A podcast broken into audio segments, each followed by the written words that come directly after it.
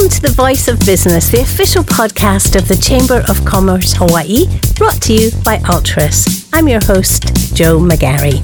Sue Shin was named President and General Manager of Hawaiian Telcom in February 2020, the first female president in the company's more than 135 year history. She's responsible for the overall leadership and management of Hawaiian Telcom's operations and corporate staff. Ms. Shin joined Hawaiian Telcom in August 2013 as Director of Corporate Communications, managing the company's employee and public relations strategies and activities with a focus on improving employee engagement. Before coming to Hawaiian Telcom, Ms. Shin served as Senior Vice President at Bennett Group, providing executive leadership at Hawaii's fourth largest public relations agency. In this role, she was responsible for developing and managing a team of professionals focused on providing strategic communications counsel to many of the state's most prominent companies. Ms. Shin has extensive utility experience, having served as Chief Communications Officer at the Honolulu Board of Water Supply, she began her career as a broadcast journalist for KHNL TV, Hawaii's NBC affiliate. She graduated from McKinley High School before receiving her bachelor's degree from the University of La Verne in California. Committed to giving back to the community, she currently serves on Aloha United Way's Board of Directors, the McKinley High School Foundation, and the Advisory Council for the University of Hawaii at Manoa Outreach College. She also serves as a member of the Chamber of Commerce Hawaii's Military Affairs Council, the Hawaii Business Roundtable, and Hawaii Green Growth Sustainability Business Forum. Sue Shin, welcome. Thank you. It's great to be here. Thank you for being with us today. Um, I'm so interested initially just in your journey mm-hmm. from McKinley High School through all of the strategic communications and then mm-hmm. into where you are today. Did you always have a a plan? Did you were you one of those very committed high schoolers who's like, I know what I'm gonna do? so when folks ask me this question, I always laugh because I, I guess if you were to have asked me in high school where I thought I would be, uh, I'm going to date myself here, but I was going to be the next Connie Chung. right? So when I grew up, you know, she was one of the first Asian American mm-hmm. um, female lead anchors of a major network. And, um, you know, that was the way I was going to change the world, right? Um, through journalism. Uh, and so, yes, this, my career has taken a non traditional and sort of winding path. And I can see the transition from journalism into PR because we mm-hmm. we do see that happen. We see some excellent journalists go mm-hmm. into PR and communications. Was it through that that you decided that the corporate world and and more specifically getting into this world of um, the business that you're in now of telecommunications mm-hmm. was that was that kind of a natural progression? Yeah, so you're right. I think uh, you know journalists often go into the communications, public relations field. It happens pretty frequently.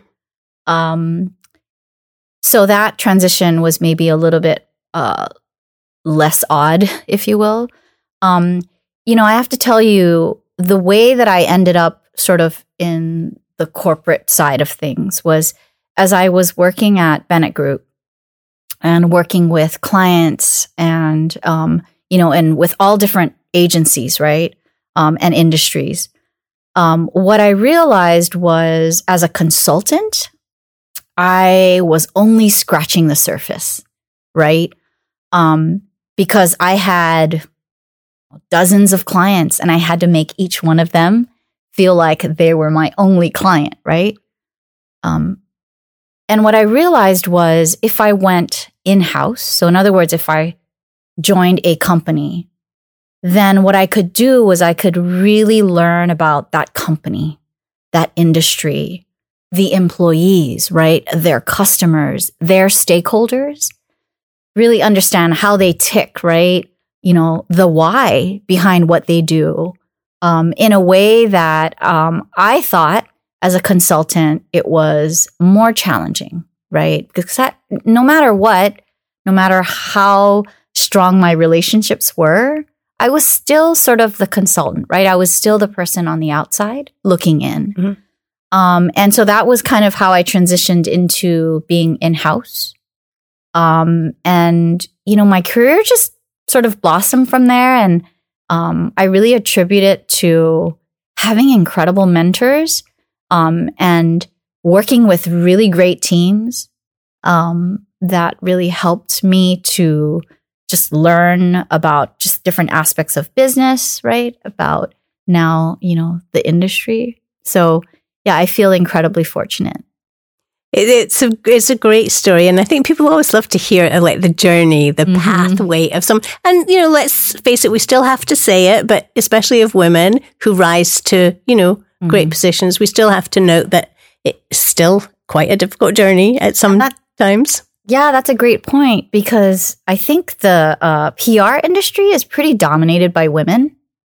Um, and so that was, you know, it was very natural for me to be among other PR professionals as a woman. Um, I will say that in the telecommunications industry, it's probably less that way. Um, I think we have made a concerted effort to focus on diversity, equity, and inclusion. Um, and so, you know, it, it's, we've made tremendous progress. Um, but I think there's a lot of room um, for growth in that space. So that leads us to an interesting question because we've talked a lot here about uh, on this podcast about equity and inclusion, but Mhm. we want to talk a little bit today about digital equity. Mhm. What is digital equity? Explain that in more depth to everyone listening because it's really quite a fascinating thing. Yeah. So I'm going to try to simplify it because I think this is only a 30 minute podcast. Um, what digital equity really is all about, and, and let me, I'll talk about it about, um, I'll frame it as the digital divide because you'll hear that term used quite often. Um, what the digital divide refers to is really the gap between those who have access to broadband internet and the devices that connect to the broadband internet, right? So computers, tablets, smartphones these days, and those who don't. And that's the gap, right? And we know that, you know, today having access to broadband, or rather the lack of access to broadband, really leads to um, negative economic and social outcomes, right? So I think this is such a fascinating topic because I think it's something that that when you have it, when you have that access to it, you Mhm. don't ever think about not having the access to it. Mhm. And then if you don't have it, it must be all you think about because everyday things like filling out forms or Mhm. printing something or getting in touch with your children's school or, you know, Mhm. following up on things, you, doctor's appointments is so much now is digital. It must be something that just consumes you because you cannot do all of these things. Sure. And right, You think know. about your day to day life. Uh, you know, you maybe at the start of the internet, it was really around just businesses and commerce, right? And now it's really, to your point, your day to day life, right? Um, banking. You know, during the pandemic, literally everything was being done over the internet, including getting basic supplies. Supplies, right? absolutely. So it, it's such a it, it's a huge divide Mhm. that I'm I really think bears talking about a lot because w- w- first of all, of course, we're, we're going to chat a lot about what Hawaiian Telecom is is doing in this field, and I would imagine that in your field, being a leader in, in this arena is really something of great pride to the people that you work with because you are going to make a difference in people's lives. Absolutely. Yeah, and and you know, I th- thank you for asking the question and asking it in that way. Um, we talk a lot about sort of our core purpose, as as perhaps a lot of companies do. And at Hawaiian Telcom, we talk about how our core purpose, why we exist, is to really connect and empower our Hawaii. Um, and I I feel like our employees feel a sense of um, kuleana. They feel a sense of real responsibility around around those words, right? I mean, because to them, um, their job, right, our purpose um, as a company is really to enable those really critical connections for people. And again, we saw it um, so plainly during the pandemic. Um, and our employees, along with so many others in the state, um, are essential employees. And so we never stopped working, right? Our employees, even at the beginning of the pandemic, when, know, there was so much fear, right? Around how is this spread? It was back in the day when we were spraying down our mm-hmm. groceries mm-hmm. right before bringing it into the house. Our employees were still going out to customers' homes, businesses, uh, to ensure that they were still connected, right? That's how critical these services are that we provide. That must have been a bit of a baptism by fire for you because you were named the president and GM in February of 2020. Less than 30 days later, yes. the the world changed. Yeah how, yeah. how was that time for you? It was chaotic, if I'm being completely candid. Um, you know, it's funny, we joke around about, right, in March, we sent our employees home, the ones that, you know, worked in, in the office. We have uh, a big chunk of our employees that, uh, you know, they work in the field, right? But the wor- the ones that do work in an office, we sent them home for what we thought was two weeks. Mm-hmm. so we joke around about how it's the longest two weeks of our lives, right? Because here we are, and you know, some of our employees are still working from home. Um, but yeah, it was incredibly challenging time. But, you know, I go back to just that sense of responsibility that our employees feel. You know, while there was a lot of fear, you know, we never had any employees that really pushed back against what they really felt like was their responsibility, right? Um, and so that made it so much easier, right? The team just made it so much easier. Their dedication, their incredible grit, right? Um, just their overall attitudes made the job so much easier. And um, I, I just feel this tremendous sense of gratitude for for that, but just just really what they do every single day, right? Because they really are bringing the communications right directly into people's homes, and that's absolutely massive. I mean, I think most of the people listening right now could only imagine a day in their lives without going home to their kids having, you know, sure. their computers on and their iPads and watching fascinating things and educational stuff. And, you know, I sometimes can't believe the things that, you know, we have access to now. And it's, it's, it's wonderful. It, it, all of it. And I can't imagine just having a day without it, mm-hmm. how chaotic our lives would be. Sure. Obviously at Hawaiian Telcom, you're in a position you know, to be highly leading this this field. What what are you doing to ensure more digital equity in Hawaii? How how does that look? Yeah, you know, um, for us at Hawaiian Telcom, I think you know when we talked about the digital divide earlier. Um, you know, it's really the reason why the digital divide exists. If I'm really oversimplifying it, it's really two things, right? It's accessibility and it's affordability. And at Hawaiian Telcom, we're sort of tackling both, but I'm going to talk about um, the accessibility part because, you know, the affordability piece can only be a problem that we can fix if if you have you have the, access, right. right? So we have invested a billion dollars. That's billion with a B over the past 12 years in our fiber to the premise, which is fiber all the way into your home or business, fiber to the premise network, um, in you know the the systems and the tools to support that, and to really just expand access. That's the simplest way to put it. And just last year, we spent a hundred million dollars uh, to deliver fiber to the premise. So, what we see in the state of Hawaii that um, is probably pretty intuitive is that the areas where we have folks that are unserved or underserved are in rural areas, right? No different than probably any other part of the country. But in Hawaii, that tends to be the neighbor islands, right? But this year, half of our investment is on our neighbor islands. And so we're really focusing on the unserved and underserved areas to make sure that we're getting that infrastructure, that fiber infrastructure out to those areas that need it the most. And, you know, this is a business audience, right? The reason why we have some of these accessibility challenges is because it's incredibly capital intensive, right? To build these networks. And in the state of Hawaii, we're challenged even more because of our geography. We're an island state. There's ocean between these land masses, right? We have mountainous terrain, volcanic rock, you know, dense forests in some cases, right? And you have to build infrastructure. And it's not just telecommunications infrastructure.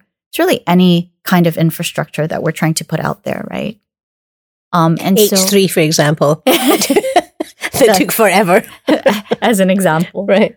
Um, but yeah, you know, we are just leaning in to again. I talked about our Kuleana, and we feel like we have an opportunity here, and I think the opportunity is tremendous now because there's this combination of private investment that Hawaiian Telcom is making, but also there's all of this, you know, federal broadband money that's being made available. And we have in the past used programs like Connect America Fund to really leverage and make that business case work, right? Again, this is a business audience. You know, the reason why neighbor islands and rural areas typically are unserved or underserved is because it costs the same amount of money, right, to deploy fiber to serve three customers as it does 300 customers, right? Um, but it's where programs like Connect America Fund, RDOF, and now IIJA, um, BEAD, all of these federal funds that are becoming available. Because what I think government recognizes is it has to be a partnership. And I think, you know, we have a really incredible opportunity right now, maybe a once in a lifetime opportunity. And because Hawaii is so small, I think we have an opportunity to, between Hawaiian Telcom's private investment and some of this government funding that's made available, to really reach 100% of the state. That's and is that your vision? Right? I mean, is it, uh, it's a lofty one, but it's I'm a lofty sure... one. But if we can get there, absolutely, right? If every single child, right, from Hilo to Hanalei, can have access to, you know, educational content online.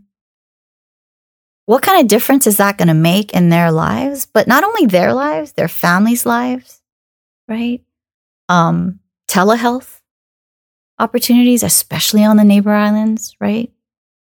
it's tremendous, right? It's not just about, you know, commerce and, right? It's, it's every aspect of our daily lives, banking, you know, everything that we do. Right? And it kind of puts in perspective how fast the journey has been mm-hmm. and how impactful the journey has been on our personal lives when you think that maybe what 15 years ago the mm. emphasis was, was on telephone uh-huh. lines, uh-huh. right? Maybe maybe my timing isn't quite right, but it wasn't much more than that.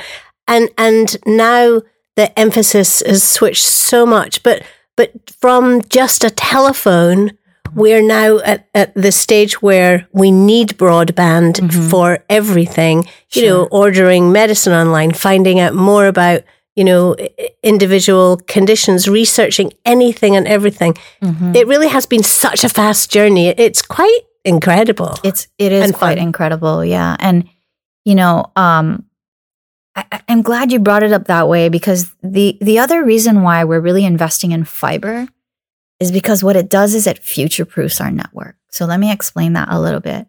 So we have a copper network today, right? That's when you talk about telephones. That's what we invested in mm-hmm. many, many generations ago. Which was revolutionary at the time. revolutionary at the time, right? And that's what we use to deliver, right, voice services. Well, that copper network can't deliver the kind of bandwidth and the kinds of speeds that our customers want and need today, right? It just can't, which is why we're literally building.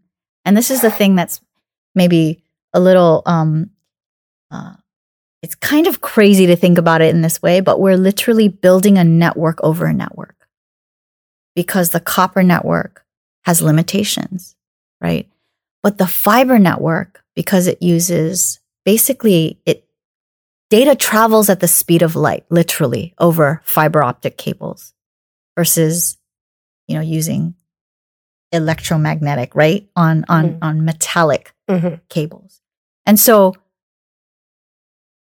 the amount of bandwidth is exponential. And really, all you'll have to do in the future, once a fiber optic network is put in, is you just have to upgrade the equipment on either end. And you'll get incremental bandwidth above what you're getting today.